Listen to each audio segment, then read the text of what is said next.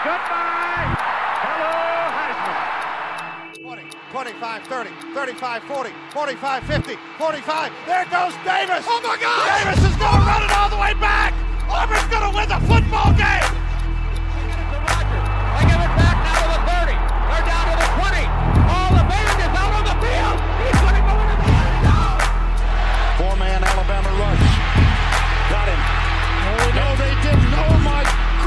They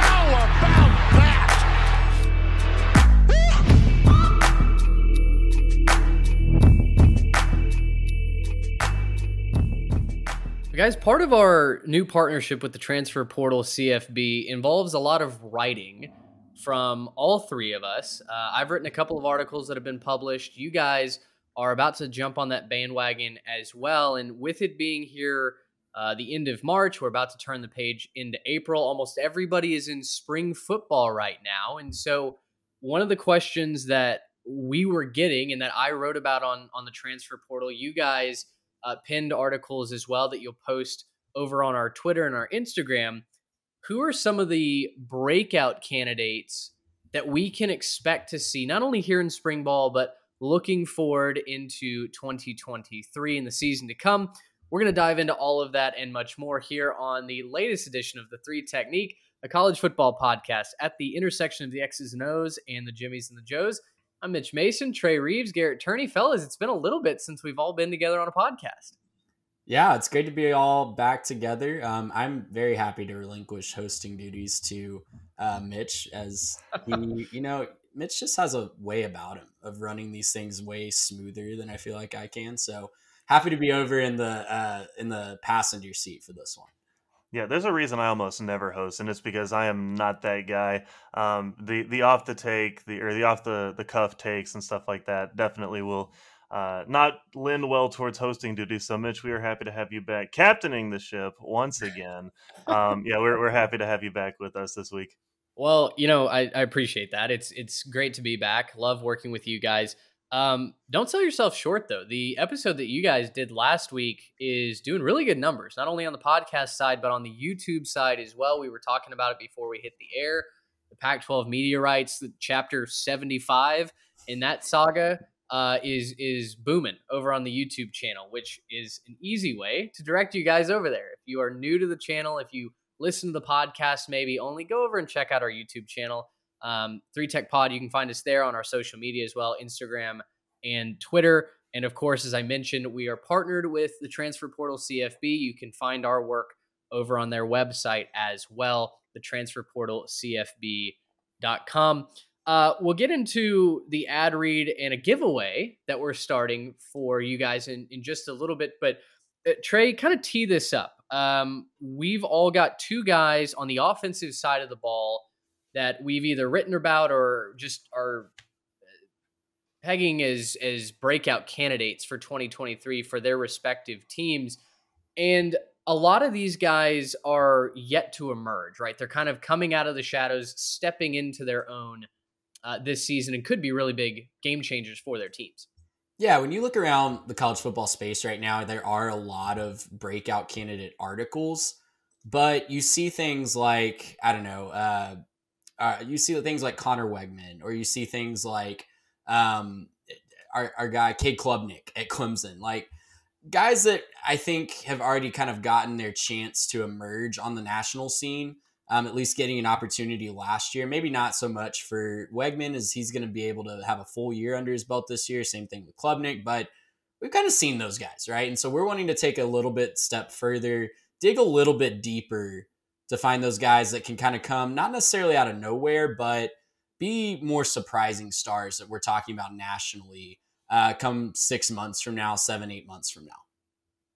Yeah, and we don't want to just talk about, you know, oh, the new wide receiver at Ohio State or the new Bama quarterback or, you know, that that senior at Georgia who's going to be a running back who's, you know, he's been buried on the depth chart behind the 17 guys that get carries there and, you know, he's he's finally going to be the breakout candidate there. We want to go a little bit off the trail. We want to talk about some programs that you don't hear about all the time and, and we want to talk about guys who we think are, you know, really in that position to you know, and, and, maybe you know some of these guys are at bigger programs. We want to talk about guys who really have a chance to become somebody, not based on a on a mold, not based on what other guys have done at that position, but who we really think, you know, hey, these guys have the chance to really break out and make a name of their own.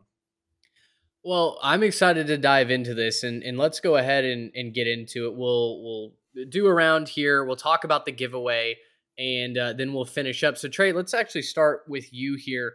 First offensive player that you're really looking forward uh, to seeing how they shine in 2023, and a guy that you wrote about in SMU quarterback Preston Stone.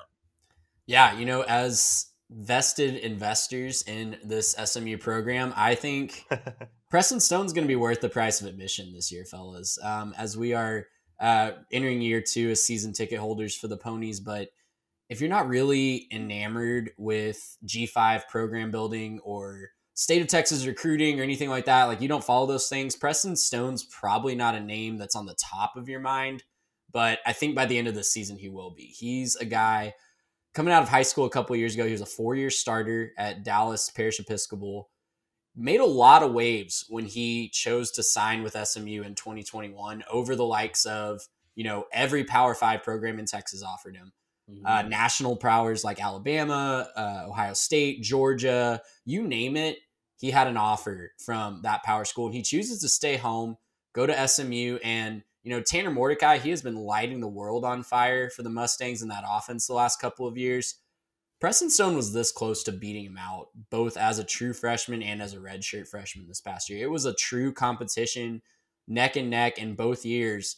Uh, Preston Stone came up just short, but he's had a lot of time to kind of grow his craft at practice, um, figure out things. He was injured last year. His one start, he unfortunately did hurt his collarbone and was pulled from that game. So he is coming back from an injury this spring. But guys, the talent is absolutely there. He was a, a high four star coming out of high school. Again, had offers from everywhere in the country, chooses to stay home and be part of this resurgence of the SMU program. That's really what made him choose uh, to stay home and go to SMU. He wanted to be part of building this program up and making it into more of a power program. We talk about, you know, I'm sad we don't have a Pac 12 media rights update for you guys this week, but SMU moving in the direction of wanting to join the Pac 12 or, you know, moving into looking to up the ante and move into a power conference. Preston Stone, part of his decision was wanting to be a part of that, putting SMU on the national map and kind of re cementing their status as not just a regional G5 power here in Texas, but competing for more things like New Year's Six Bowls, like maybe even the college football playoff in a couple years when it's expanded. So I'm really excited to see what he can do. And in the uh, writing about him, it's it's really clear to see why he is a breakout candidate. We talk about the talent, we talk about the natural ability. He showed it on the field in spurts last year. He kind of got some mop up duty, and he also got one start with Tanner Mordecai injured in the first half of that uh, start, guys, he had already thrown for over 200 yards and a couple of touchdowns before he got injured. So, kid can sling it. He can do it with his legs as well. I'm really personally excited to see what how Rhett Lashlee uses him as a true dual threat quarterback. The last guy that he had as a dual threat quarterback, you guys might remember him, D'Eriq King. Uh, he put up video game numbers in this offense, throwing for yes, over 3,000, running for about eight or 900. So, I'm really, really excited to see how he does in this offense that's built for just video game numbers for the quarterback. You saw Tanner Mordecai put up ungodly numbers through like for eight touchdowns in one game last year against the Houston Cougars. So Preston Stone, guys, he has all the talent in the world. They are handing him the keys to the Ferrari um, in this offense. And I think he's going to rise to the occasion. I think we're going to be talking about him as one of the best, if not the best G5 quarterbacks in the country by the as, end of the season. As an SMU season ticket holder, you you might get a letter from the athletic department for handing him a keys to a Ferrari, not a Ford Mustang. Um, yeah, you know, yeah. I, I think, what is the official? Yeah, the, whatever the official car of SMU. I was gonna say, I, I, think they probably expect this to be more on brand than that. So it is Highland Park though, so it's got to be a Ferrari or a Maserati or a Tesla. I don't know some some luxury vehicle. That's that's right. Um, I, am excited to watch him. I, I, think he's a big part of why, like you mentioned, we we renewed our sponsorship of SMU athletics. Um, we we placed more hard earned American coinage in the in their pockets, and uh, yeah, you know it's it's going to be a lot of fun to to go out and see what he can what he can do, that offense should be a blast. I think the big question for SMU is does anybody decide to suit up on on the defensive side of the ball? It didn't look like it last year, and um, you know you need to score 50 plus if you're going to win with the way that SMU played defense last year. But yeah, if Preston can become something special, what a what an awesome story that would that would be. I think he would command a lot of national headlines. Well, and he's going to have a lot of help. It's not going to just have to be him in his first year as a full time starter. I, I, don't want to make this the SMU hour, but I will, you know, plug them for their ability to recruit because mm-hmm. Not only have they gotten a lot of really talented guys locally, reached out to Lashlee's Florida connections, gotten a few players from there. They had the number 10 transfer portal class um, in the entire loaded. country this year. Absolutely loaded. They brought in 17 or 18 guys, most of those from Power Five schools every offensive position is going to have yeah. legitimate talent. You you mentioned the defense is going to be a question mark. No no doubt about it. He's also in my research for this article that I wrote about him. He also they only play 3 top 50 pass defenses from 2022. So there's a lot of opportunity to put up some gaudy numbers against not the best competition as well. Yeah. Well, and when you brought up Preston Stone, you know, I was sitting there and I saw the message come across, and you mentioned who you were talking about, and he kind of had me doing the finger snap. I'm like, oh, he's the um, he's that guy who um, who's the, and I, I couldn't remember who you were talking about, and then I, I, look him up again. I'm like, oh yeah, no, yeah. this and and I couldn't believe that was a deep cut. Obviously, you know, y'all are much closer to SMU, but you know, kind of a deep cut there as far as breakout candidates, and and that's what we're talking about with a breakout candidate. You want a guy who can, you know, come out and do that. Um, I, I was you know, looking at a little bit of the film, I went back and I watched a little bit of that film from his his start there, where you were saying he threw for a couple hundred yards. He can sling it, and, and that was my big question. Was I was saying, hey, is there any way that you know SMU can keep at this level of offensive production. Mitch, you mentioned it. You know nobody plays defense over there, unfortunately, uh, for SMU. Not, not yet, not yet. Maybe that'll change. Maybe that'll change. We don't know. We'll see. Um, but you know, at least last year nobody played defense, and so it seems like the formula, at least for SMU, is score a bunch of points. You know, and you know hope that you can get just enough out of your defense. Um, and, and, you know, I was I was thinking about that, and I was looking at what he has. He certainly has all the tools to keep that going. I'm really curious to see what he can do at keeping his composure over a full schedule. Obviously, you know, maybe not the highest level of competition in high school, um, and you know, certainly not a, a, poor level of competition, but not the highest level that you maybe expect out of several of these top tier quarterbacks like that. But I think you know, if he's you know even a top three, top five G five quarterback, I I think that's a a huge, huge move in the right direction for SMU, who you're right is looking to maybe make a move into the Pac-12 and, and, you know be a part of that media saga. But you know, again, we're just trying to drop the Pac-12 media rights in everywhere we can, right? Because that's what you guys want to talk about, apparently. Well, right. and for 2023 at least for SMU, it's a fascinating schedule because they do have two Big 12 opponents in Oklahoma and TCU. I don't think you're really necessarily shaking in your boots to face either of those defenses. Obviously, they have talent, but not not necessarily known for being defensive powerhouses the last couple of years. And then the American is all of a sudden wide open with the departure of Cincy, Houston, and UCF. So mm-hmm. SMU certainly has an opportunity to kind of rise up in the next tier of the American kind of be up there. They're going to be competing with, I think, Tulane and UTSA to win the conference this year. It's going to be a lot of fun to watch Group of Five football. I know, you know, some folks are, are down on it, and and you know, with the Big Twelve poaching through the best teams, I get it. I'm still very intrigued by what's going to go on in the Group of Five. Uh, you mentioned Preston Stone was a coveted name. Oklahoma really wanted him, uh, and you're going to return to Boomer Sooner country here in just a little bit with your other offensive player. Uh, Garrett, let's go over to you. And we've talked about Pac 12 media rights and shoehorn that into as many episodes as we can. I think you're taking us out west for your first breakout candidate, Ja'Quinden Jackson. Yeah, and a guy who remember was recruited as a quarterback out of another Dallas area high school. So, right. um, look, you know, uh, we were talking about you know big time players at all these different colleges and how we're not going to go that direction. And I know that Utah has won back to back conference championships. I get that, okay. And so I'm not necessarily going for small program here, but Ja'Quinden Jackson look, this dude is about as set as anybody to make a big splash. I want to go kind of through his story and kind of how he got to where he is because I think he's a really interesting candidate. So, as I mentioned, he was a guy who's coming out of Duncanville, and in high school, he was an elite athlete. I mean, I, I remember watching him even his sophomore year in the playoffs. Uh, and, and a game where my high school ended up beating Duncanville. A little plug there, but um, it, it, was just a really interesting one because I saw him and it was kind of a who's going to get the ball last, like who's going to because he was going to score.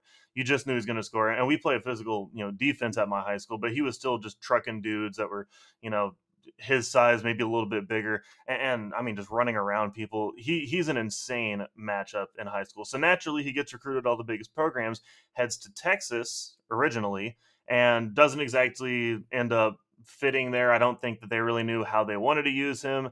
I think they were thinking about moving him to running back, maybe keeping him as a as a bigger quarterback. I think there were brief talks about moving him to tight end at some point, and that just didn't end up washing out very much. And he get, decides after a stint at Texas doesn't work out. I'm going to transfer to Utah. I'm moving to Salt Lake City. Uh, I'm going to head up there. And Kyle Whittingham almost immediately said, "No, this kid he needs to be playing running back. Um, he, he's the right you know kind of athlete, the right size to be a just a dominant running back. He's 6'2", he's 229. He's a big dude and he is crazy like we said, crazy freakishly athletic. Um, and, and he saw the future at the running back position, so he said go ahead, give it a shot. Now, a couple things that make me really excited about this is number one, the offensive coordinator stuck around, right? Andy Ludwig stuck around, decided to give it another run in Utah. This was the 11th ranked scoring offense, and they were also the 11th ranked rushing offense in the country. Um, they, they ended up with, I want to check my notes here, 217 rushing yards per game. Um, the, the Utes aren't necessarily afraid to pass, but being physical at the line of scrimmage, that's their bread and butter, right? That is what they do. That's how they succeed, especially in a Pac 12 conference where, let's face it, defenses don't typically play as physically as in other conferences, right? It's a lot more of a spread it out, passing based offense out there, and that's how the defenses are typically designed now Jackson gets the opportunity to start after Tavion Thomas goes to the NFL. Um, he's you know going to go off and succeed there. But even in some limited opportunities last year, he only had 78 carries. He led the team both in rushing touchdowns with nine and yards per carry at 6.8. This guy was already dominating before he got the chance to start. Just go back and look at a couple of his big performances at the end of last year. He had that like 53 yard touchdown run against USC where he, you know, he trucks through the line of scrimmage, running down. He dragged a DB like 15 yards into the end zone to kind of ice that one. He had that one where he hit the the uh, Rose Bowl game where he hit the spin cycle on that Penn State defender. You know, runs through a bunch of arm tackles down the sideline, scores another big touchdown there. You just watch the guy run and he just passes the eye test, right? We don't want to only go by the eye test, these are against two pretty good defenses uh, and, and, you know pretty good athletes at least in those defenses. Penn State had a really good defense last year. He had no problem having some success against them. I just think with more opportunities, this guy's going to break out. He's built for it. He's built to be a bell cow. He's built to be you know just that physical presence uh, and, and, I think that he's going to have a lot of fun with that. He's also got great pieces around him. Cam Rising coming back, he was extremely effective last year. The offensive line returns a lot. There's a lot of older experience on that line. Even with the guys replacing him, they're upperclassmen. Um, and so a lot of experience, a lot of strength there. Um, a lot of good talent returning on defense as well. They're a defense that ranked 19th in yards per game, 27th in scoring defense. So he's going to be on the field. He's going to have opportunities to to touch the football, to you know do whatever he can with it when he gets it. And, and I'm just really excited to kind of see where he can go from here. He I think that he's the kind of guy that we could be looking up here in a couple of months, you know, into the season. We could be saying, "Oh, Ja'Quinden Jackson has another highlight reel. He's always interrupting our our regularly scheduled programming for the CBS, you know, update or whatever." And then he he just hits the highlight reel once again, another 70 something yard run against, you know, Arizona or something like that. I, am really excited to see, you know, how he ends up performing this next, you know, this next season because I think he's going to be a highlight reel type candidate. And with his physicality, I think that he's going to draw a lot of eyes uh, and it could be an, a household name, you know, come 2023. I, he's he's a fun guy to watch, and I think folks really started to understand who he was um, at the end of last year. So yeah, I, I, I think he fits perfectly in what Utah wants to do. I'm really excited to see what he can do in red. Yeah, that postseason run that they had, starting with I think right before the postseason with Colorado, but mm-hmm. USC and Penn State just had no answer for him on the defensive side of the yeah. ball. He was just insane, absolutely what you're looking for in a breakout candidate. He's already done it on the field. He, we've seen it. He had what almost what eight yards of carry last year, something mm-hmm. ridiculous mm-hmm. like that, almost seven yards of carry. Excuse me and he's explosive.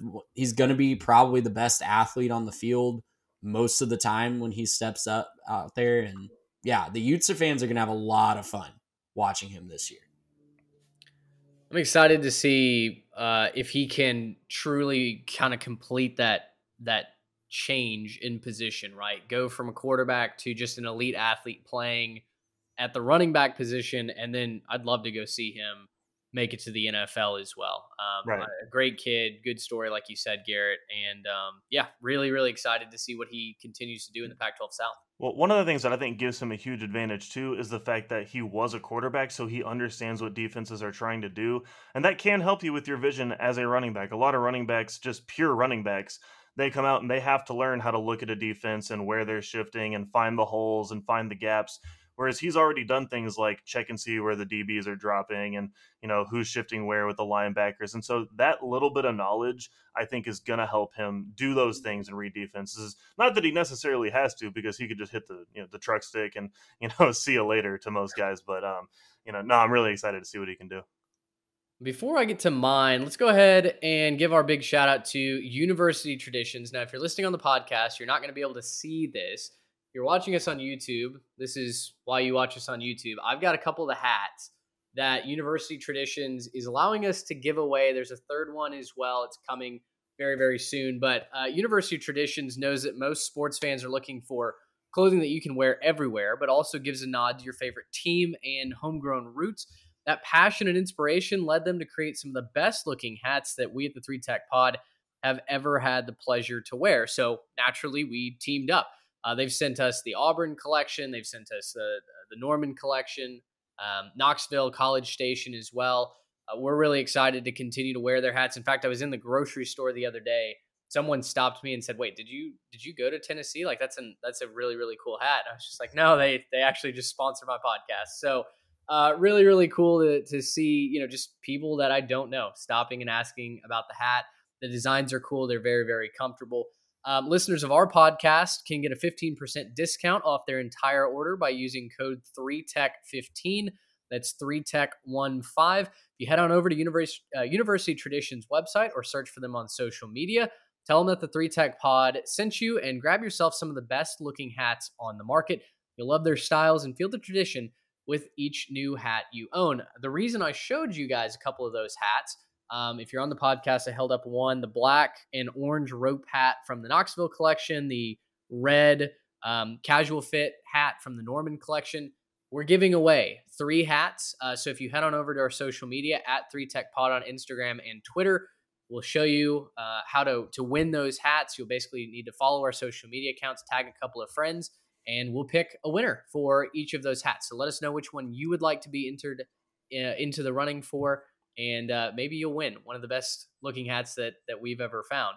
Um, guys, getting back into our content for me, I was writing spring questions that Big 12 teams need to answer. I did an SEC article last week, did the Big 12 this week, and for me, uh, when I looked at Kansas State, the big question that kept coming to mind is what on earth do they do without Deuce Vaughn, right? That guy was the heartbeat of the Wildcats for the last two years. And now off to the NFL. We're obviously recording this pre draft. So not sure where Deuce is going to end up going, but I'm sure he's going to have a fun NFL career. That doesn't mean that Chris Klieman and the boys get to, you know, coast on Deuce's success uh, anymore, right? They've got to go find their next running back. And in that article, which you can find on the Transfer Portal CFB website, I list three candidates that Kansas State will likely turn to to fill that void. The guy that jumps out my breakout candidate, first breakout candidate, is sophomore running back DJ Giddens. Uh, Giddens was the backup last year, and because Vaughn was the superstar, because Vaughn was a human highlight reel waiting to happen, and because of his small stature, everybody loved his story. Giddens really didn't get a lot of run last year, but Guys, a six foot one, 210 pound running back, very quietly got almost six yards a tote, right? 518 yards, 5.8 yards a carry on the ground. He had six touchdowns. So Kansas State actually turned to him quite a few times in short yardage situations, especially around the goal line. And for me, in a system that really prioritized and rewarded the ability to run the football, um, now with maybe a less than aerial quarterback in Adrian Martinez, now they've got Will Howard. So the offense might shift even more towards the passing attack, but still, Klieman's an old school guy, right? He prioritizes being able to pick up the chains and and get those first downs. Giddens to me is kind of built in a lab for I think what Kansas State wants to do. He's very powerful in his lower half. He runs angry. He's athletic. He can get between the tackles. I, you know, I, I know that he's not immediately going to fill the the shoes of Deuce Vaughn, nor should he. But for me, he's a different style player, and yet I think he can help elevate Kansas State to where they stay at the top of the Big 12 this season. Yeah, I think you're absolutely right about that. If you want to just know how successful he can be, he only had 10 carries a couple times, so obviously not the numbers that you would expect from most, you know, running backs that you want to prove if they had success.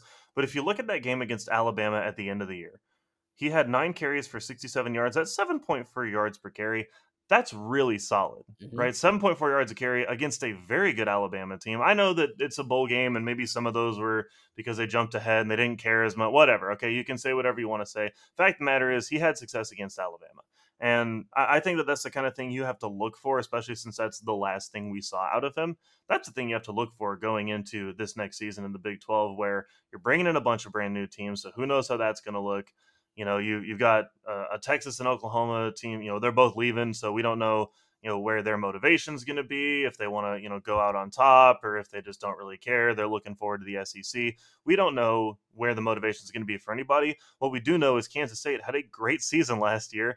We do know that will howard seems to be a really good quarterback. He already kind of made his name known um, and, and, i think with him being able to you know, kind of take the pressure off the run game, which is really why they ended up losing that game to uh, Tulane earlier in the season, was just because they couldn't run the ball. They got smothered.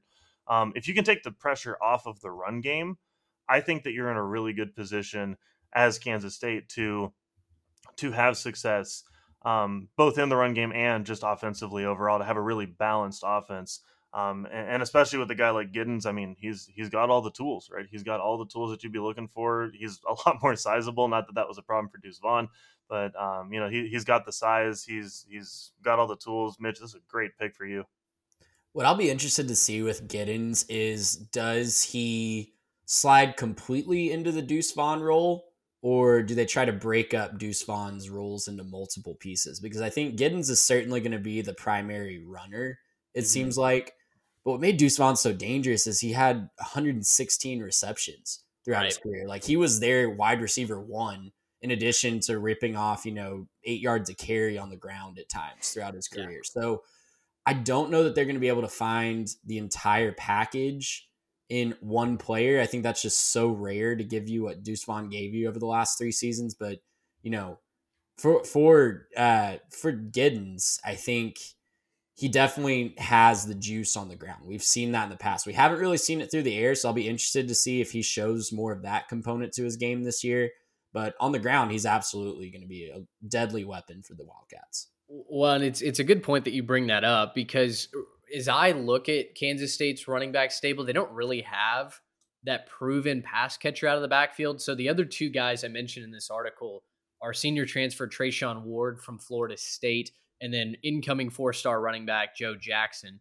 Jackson's probably the guy that can catch more passes out of the backfield, but he's a true freshman who's going to be, at the very best, RB3.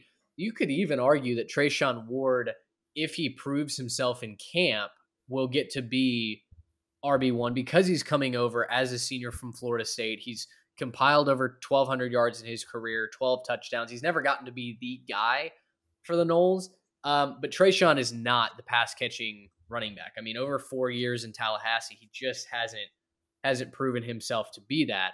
Um, even though he's only 5'10, 189. So I don't know if they have that true element yet. I don't know if Kansas State knows if they have that true element yet. But I do think when you look at even if they are just splitting reps between Giddens and Ward, I still really like what we saw from Giddens, and I think you know you look at their schedule, guys. It's it's not an easy schedule out out of the gate. They play Missouri, UCF, Oklahoma State, and Texas Tech uh, games three through six on their calendar.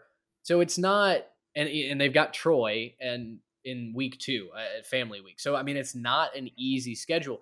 Still, though, if Will Howard's throwing the ball and they find a consistent runner um, at RB one, gosh, guys, I mean, six and zero oh is not out of the realm of possibility heading into a game against TCU. They've got the, the tricky part will be at Oklahoma State, which I'm actually going to talk about who I think their quarterback one will be the next time around. And then they're at Texas Tech.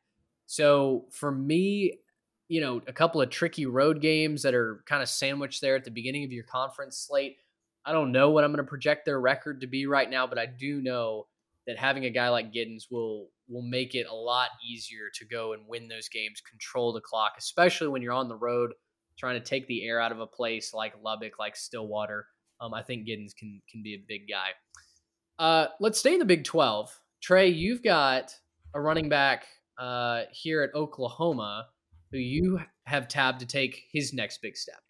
Yeah, I'm going to go Jovantae Barnes as my second breakout candidate. I love that we're keeping it on the ground, going old school guys, all three of us picking at least one running back here. Right. But, you know, Jovantae Barnes, again, another situation where he was the backup guy last year. Eric Gray was the unquestioned RB1, got the majority of the carries, uh, but Barnes got a couple of opportunities last year and really showed out, specifically at the end of his freshman year. He was the guy as Eric Gray. I, honestly can't remember if it was an opt out or an injury situation, but Eric Gray was not available in the bowl game against Florida State. A pretty solid running defense, and Barnes ended up being basically the offense for the Sooners. He carried the ball 27 times for 108 yards and a touchdown. And listen, you know, we talked about a couple of really explosive running backs so far. I don't know that Barnes is necessarily going to be that guy. He didn't necessarily show it as a freshman. He had just four and a half yards of carry. Nothing to sneeze at, but certainly not the, you know, explosion of a Gibbons or um, uh, the just the, some of the other guys we talked about. But I think that, you know, the offense, again, just like we talked about with Preston Stone, the offense setting him up for success I think the offense, Jeff Lebby's offense at Oklahoma is definitely going to set Barnes up for success. Eric Gray was really, really solid in this offense, both running the ball and catching it. I don't know that Barnes necessarily will be a receiving back. He didn't necessarily show it with just five receptions as a freshman, but he also wasn't on the field in a lot of third down situations either. When he was on there, he was kind of giving Gray a spell not necessarily in a situation where you throw the running back. So I think he is he does have the body for it. He stands at six one, six foot even, and just right over two hundred pounds. So I think he could make some moves in the passing game, give them another option and dimension to that offense. But I think really it's going to be like an opportunity focus breakout here because you look at the roster up and down. Barnes, I think, is the clear guy that they're pointing to as the heir apparent to that RB1 role. I think that he's going to have a lot of opportunity to show what he can do this year. Yeah, for me, Oklahoma never really got it going on offense last year. You know, I don't think they ever quite hit their stride. They had great moments, right? They yeah. had some moments where the offense was really humming and they they looked like the Oklahoma we're used to seeing. But I think the first year under the coach, brand new coaching, you know, a bunch of changes to the quarterback scheme, a bunch of different throughout the quarterback year. injuries, exactly. You know, there's just a lot of things that I think went wrong for Oklahoma last year. So I think the people who are saying that Oklahoma's down need to pump the brakes just a little bit. Um, and I think that you're absolutely right that I think a little bit of offensive success for Oklahoma, I think translates both as success for Barnes and success because of Barnes. I think that he's going to have to be good to kind of get them back to where they want to be. But also, I think just more opportunities and more more success on the offensive side overall around him should free some stuff up for him so that he can have more success anyway. So it's kind of another one of those sort of which came first, the chicken of the you know which comes first? Is it Jovantae Barnes being an awesome running back for Oklahoma, or is it Oklahoma being a lot better so that Jovantae Barnes can be so good? I think that regardless, both will take a big step forward. Uh, that's a fantastic pick for you, Trey. Oklahoma would love for Barnes to keep time of possession in their favor last that year. Defense off the field. that defense was an eyesore last year. Uh, what seeing going back through and and culling through stats from last year and seeing Oklahoma and their defense at the bottom of the conference statistically, at the bottom of the nation statistically, in passing yards giving up and rushing yards giving up and quarterback pressures uh, was jarring, right? I mean, because even two years ago in in Lincoln Riley's last year, they had a guy in Nick Bonitto who is just tearing quarterbacks up and, and able to come off the edge. Last year, they were one of the worst teams in getting to the quarterback, and because of that, they gave up the most passing yards uh, in in the Big Twelve per game, and over 273 yards per game. I mean, guys, as bad as the Kansas and West Virginia defenses were, Oklahoma was even worse. So I'm sure that they would love for Jovantae to, to help them out just a little bit. We'll see what the Sooners end up doing this year. I mean, they, they need a massive overhaul on that defensive side um, if, if they want to improve. Hey, it's Kaley Cuoco for Priceline. Ready to go to your happy place for a happy price? Well, why didn't you say so? Just download the Priceline app right now and save up to 60% on hotels. So, whether it's Cousin Kevin's Kazoo concert in Kansas City, go Kevin, or Becky's Bachelorette Bash in Bermuda, you never have to miss a trip ever again. So, download the Priceline app today. Your savings are waiting. Go to your happy place for a happy price. Go to your happy price, Priceline. Uh, Garrett, you've got a guy who's uh, not a stranger to anybody. He burst onto the scene as a true freshman last year. Tell us about Evan Stewart, why he's going to crank it up to that next level this year. Yeah, guys. I mean, Evan Stewart, look, when you talk about wide receivers having tools, this is another one where he just has all the tools, right? We can we can talk about him being a freaky athlete. We can talk about him having the speed, being able to burn you down the field. The route running is surprisingly great from a guy coming out of high school. Um, but guys, I want to talk more about this guy's story in terms of a breakout candidate because I think that the reason I pick him as a breakout candidate has way more to do about where he's come from than necessarily kind of that first year success. So just to run the numbers on his first year, he had 53 catches for 649 yards. That's 12.2 yards per catch. Great numbers for a receiver. Um, most of that did come against Alabama and Florida. Um, against Alabama, he had eight catches for 106. Against Florida, eight catches for 120. But guys, he also only scored two touchdowns. Um, really low on the touchdown number. Now, obviously, Texas A&M did not score very many touchdowns last year. Anyways, um, they, they couldn't hardly score two per game. Um, so two from Evan Stewart, you know, not a great number, but that doesn't really have much to do with him as much as it has to do, I think, with again where we're going, um, both in his story and with what A&M is doing, uh, sort of around him. So his story, for those who don't know, he didn't really play very much a senior year of high school right? Didn't play very much. Not a lot of consistency there. When you're not doing that well, um, when you're not playing at that level for very long, it, it can kind of take that competitive edge away. We've seen guys lose a senior year of high school and really struggle to get in as a freshman. He played just fine as a freshman, but these are given a couple different factors at A&M. Number one, the quarterback situation at A&M last year was a nightmare right? They they filtered between three different guys. Didn't seem like they knew who they wanted. They start the year with Haynes King, who now is transferred to Georgia Tech. Um, they they move on then to Max Johnson, who he was fine. He was sort of serviceable, very much a bus driver type quarterback, at least with his couple games he played at A and M. Um, then he experiences an injury. They go back to Haynes uh, for the Alabama game. He gets hurt in that game, so then they go back to Conner Weigman as their third option for the year. He plays just fine in his first couple games. Then they have a game where half the team gets the flu against Florida, so they're back to Haynes, who I don't think was completely healthy when they played that game, and then back to Conner one more time to finish the season after he loses the flu. So if you're looking at that, that's not a consistent situation for any type of wide receiver, nonetheless, a true freshman who didn't really play that much his senior year of high school.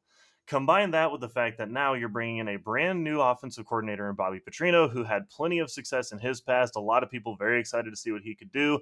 Um, and and excited to see. Apparently, based on this last week's news articles, excited to see if he's going to actually call the plays. And I, that's a whole other thing that we could hash out, but that it's probably not worth our times. Um, and, and, then if you combine that with what I think will be better receiver talent around him, getting Ainias Smith back, and then getting to pair him with the Moose Muhammad, um, I think that'll pull some coverage away from him. He did tend to be the ISO guy, so he would be the singular guy on one side of the formation that ended up getting a lot of safety help and people shading his direction to kind of smush him toward the sidelines. I think being able to pull some of that away from him is going to be a massive benefit to him, should help quarterbacks look his way a little bit more frequently. And, and, look, I just don't think a sophomore slump is in the works for him. A lot of people say, okay, you had a decent freshman year, sophomore slump. I think for him, the issue there is you're going to get one more year in the weight room. The issue that you had was that you didn't have consistency, nothing close to consistency for the last couple of years of your life. Now you're going to get a full off season with one quarterback who you know is going to be throwing you passes next year, and a new offense where, uh, and another thing that Bobby Petrino doesn't get enough credit for, Bobby Petrino uses his playmakers. Whether you like him or not, and this might be a fatal flaw for him, he forces the ball to his playmakers. If he is, if you're the guy, he's going to throw the ball at you 10 to 15 times a game, whether you're double covered or triple covered. And that'll be the one read that you can make on that whole play. And so, for better or worse, I think Evan Stewart is that guy in the A&M offense. I think he's going to have a great year in a resurgent A&M offense. Now, how good, how resurgent, we'll have to wait and see. But I do think that there are brighter days ahead for both Evan Stewart and the Aggies. If I put the over under at 950 receiving yards for Evan Stewart, what would you guys take? I would take the over. I actually think he's going to be that type of guy. Um, I think he will focus. Now, the only reason you could see under, I think, is if they force the ball more to guys like Ainias Smith and Moose instead of him. Yeah. I just don't think that you're going to be able to to keep him from getting his. I think you're going to see a lot more of the oh, and there he goes, he's wide open, ten yards past the safety. I think you're going to see a lot more of that this year at Evan Stewart, where he's just going to kind of you know compile those yards out of you know big chunk plays as well as some little things. I mean, guys, if you guys look back and look at the Alabama game, him jumping over Alabama DBs who are currently projected to go in the first like 15 picks. I mean, come on, like these these guys are really talented. Evan Stewart's extremely talented. I think with a better situation, uh, which clearly we're getting a better situation. 950 seems like an easy bar to hit. I, I would take the under for two reasons. Yeah, one, A&M has several veteran pass catchers. Not we didn't even mention the tight end room. Donovan Green leading one of the best tight end rooms in the country. He's solid. Um, the other part of it is guys like A&M's got to do it first, right? Before I'm going to say that Evan Stewart gets to a thousand receiving yards, I need to see it. Um, and yeah, I, I the play calling. Listen, people are gonna are gonna make headlines out of that. The the whole media controversy that sp- spun up over Jimbo's press conference and oh his defensive answer that was before spring practice even started. So the media, you know, truly is is making up headlines just to make up headlines. Um, Petrino builds an offense around his playmakers. Jimbo built it around his quarterback, and for for a team that desperately needs to embrace the downfield passing attack, the explosive nature that you can get from a guy like Ainias Smith underneath. I think this is a godsend for Texas A&M.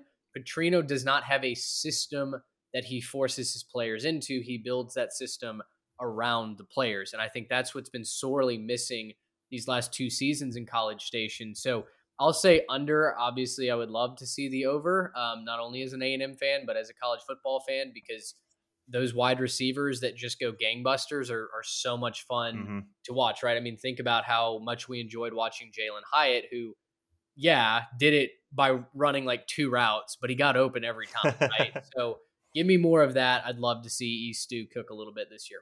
What's fascinating is in the entire SEC last year, there were only three receivers that beat that 950 yard mark. So just yeah. just a crazy talented defensive league, obviously, but the guys that are the guy are just becoming more and more rare. Not saying that Evan Stewart can't do that. He was 16th in the mm-hmm. conference as a freshman, had a really solid freshman season. I think he will be the basically wide receiver one.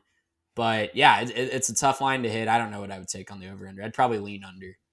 See, if you're asking me, and again, you came here for hot takes. If you're asking me, will Evan Stewart be a top three receiver in the SEC next year? I'm going to say yes. I think All that right. he's that guy. I think he's that talented. I'm going to say yes. I think that's uh, I think. I mean, it, especially for including you know postseason. Yes, I would include that. Yes, he's going to hit 950. Now, Mitch, you said a thousand. He could hit 951, but I- I'm not going to go with a Hey. thousand. Come on, the thousand's a little aggressive there, Mitch. Li- That's two broken plays away from from being able to There happen you uh, based off your line. Listen, from from your lips to God's ears. Um, I think all Aggies wish desperately for. I mean, when who was who was the last great receiver that that they had in College Station? It'd have been Christian Christian Kirk. Kirk. Yeah. Yeah. But but even Kirk didn't put up those numbers. So Yeah, there's other reasons for You know, that. One of one of those reasons, name I believe, is Jake Spavital. Also, uh, yeah. Listen, I mean, you're yeah. i- i- If you got that kind of production from Stewart, you would be watching something that's not happened in College Station in, in quite some time. So, um, you know, plenty of reasons to tune in to watch what Evan can do this year, and and I think I know all three of us are, are really hoping that um, that's for a lot of positive reasons. Uh, all right. To close this out, I, I could have gone a couple of different ways. And actually, coming into the pod, I was going a different direction. I have audibled since we hit record. Um, I came in thinking I was going to talk about Quinn Ewers and why this year is a is a prove it year, not necessarily on his own back, but because the the infrastructure that's built around him will force him out if he's not successful. And then honestly, Trey, in your opener, you talked about how we were picking guys that, you know, people were off people's radars and well, we hadn't really gotten to see them. And so I went, okay, you know what? We're gonna go a different direction here. So Arch So- Manning. so, so you know, a little a little known guy. He comes from a tiny private school in New Orleans. Uh, Arch Manning. I, I don't know if you guys have heard of him. Um, no, we're gonna go up to Stillwater. Scroll down that article I wrote, and I had a lot of fun putting this together because not only is he a local kid, but his story makes you want to see him succeed for the Pokes. If you have not heard of Alan Bowman, let me introduce you to him. Uh, formerly superstar at Grapevine High School, uh, was very, very successful, set the Grapevine uh, school passing record in 2018, I believe, his senior season. Goes to Texas Tech. Is supposed to be the next great quarterback under Cliff Kingsbury. I don't know if he's come back from Thailand or not. Um, but anyway, we wish King Kingsbury the best. Shout out Cliff. Um, Bowman starts out really successful at Texas Tech. And I mean, it looks like the Red Rocket 2.0, right? I mean, he's got the flaming red hair. He's a good looking kid. F- people are anointing him Texas Tech's Andy Dalton. And then he just can't stay healthy. He suffers a punctured lung six games into the season. He breaks his collarbone the next season. By that point, Kingsbury's out. Matt Wells is in. Now they're running an entirely different offense. Now we've gone away from the air raid. I don't know what we're doing under Matt Wells, but it's not winning football. So he transfers out. He goes to Michigan. Again, I don't really know why he went to Michigan, considering at that at that time, Cade McNamara was the starter. You have five-star all-world talent, JJ McCarthy on board as well. So at this point, Alan, who has not been able to stay healthy at any point in his career, is for sure at best the third string quarterback. He gets into one or two games up in Michigan in extreme mop up duty, but again, still not the healthiest guy up there in Michigan. Now we're on his second transfer. We're down at Oklahoma State. Oklahoma State's quarterback is or er, quarterback room is empty. They have Gunnar Gundy and um and I'm forgetting the other kid's name who is like quarterback 3 now on the depth chart. But after Spencer Sanders gets hurt, quits on the team, injuries galore for the Pokes, there's nobody home, right? And and Oklahoma State limps to a 6 and 7 record. They go to the transfer portal. They get Alan Bowman in. This is Alan's last hurrah. Now, for Poke fans, this is kind of not bittersweet, but you're allowed a little bit of PTSD because in 2018, Alan Bowman came in and destroyed y'all. Absolutely lit Oklahoma State up in Stillwater. A 41 17 blasting of the Pokes. Bowman threw for, uh, he completed 35 of 46 passes, nearly 400 yards and pair of scores. Honestly, it was kind of what um, uh, Tech's true freshman quarterback came in this year, Maverick, um, and I'm blanking on his name. Um, but what he did, Really? no, that's that's No. the that's a I- golfer, that's- but that good, a good try. Anyway, it's kind of what happened this year where Tech came in and nearly stole that away from Oklahoma State. So there there might be some you know Vietnam flashbacks going on right now, but here's the bottom line. For Oklahoma State, you're in desperate need of an answer at quarterback. The transfer portal wrecked your program, right? Spencer Sanders transfers out. John Paul Richardson transfers out. Mason Cobb is now in USC playing linebacker for the Trojans. Trace Ford, your team captain, and yes, you're right, Behren Morton. Trey, thank you for that poll. Could I not had no idea where you're going with Maverick. That's why I threw the golf. Well, uh, that's that's a different quarterback transfer from Texas Tech. I don't know where I got Maverick either. Um, anyway, Trace Ford, your former team captain and edge rusher, is now wearing crimson and cream for the Sooners, right? I mean, you lost everybody. Alan Bowman coming in, he's not played and started consistently in two years, but if he can unlock the magic that we know that Mike Gundy just is able to find, he develops and gets the most out of players better than almost any other country uh, coach in the country, uh, other than like a Kirby Smart or, or Nick Saban, right? So if Bowman's able to come in and throw for 4,000 yards, I think Oklahoma State has a chance, despite the roster discrepancy.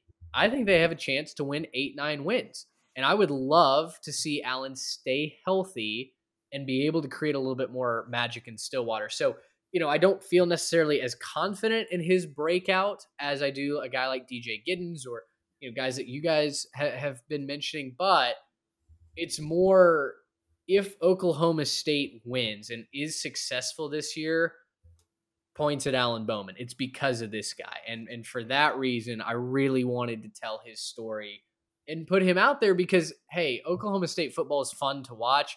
You've got a, a true gunslinger who's back there who's you know, hopefully going to take good care of the football and and create a little bit of magic up there for the Pokes. Yeah, the lack of success, I think, just comes from not having the right fit so far, right? But Gundy seems to always get the best out of his quarterbacks. I mean, we'll see what happens with Spencer Sanders at Ole Miss, but look, Gundy gets like everything and more out of his quarterbacks. Uh, he, he makes guys that had no business being any good look like actually solid players. And so even if, you know, even if Alan Bowman wasn't really actually a good player, I still think he'd have some moderate success in Stillwater, being the fact that, yeah, he's he's clearly got the tools. He's clearly got what you need to succeed at quarterback. Uh, I'm really excited to see what he can do at Oklahoma State, especially, you know, the thing that we've talked about a couple times in this brand new look Big 12.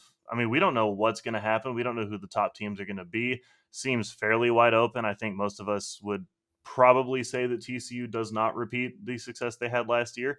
Um, at least not to the same level. And so you don't you don't really know what's going to happen in the Big 12 at this point. I'm really excited to see what we could get out of Oklahoma State. And again, Alan Bowman, who, funny enough, guys, I think we actually picked four out of six of our guys here are DFW high school athletes. How about There that? you go. How about that? Hey, listen, the, re- the recruiting hotbed that is North Texas, um, I think it's statistically the the hottest recruiting bed in the country. There are more four and five star blue chip recruits that come out of DFW than there is any other you know general area in the country. So um, love love to hear it. High school football is great here in the state of Texas.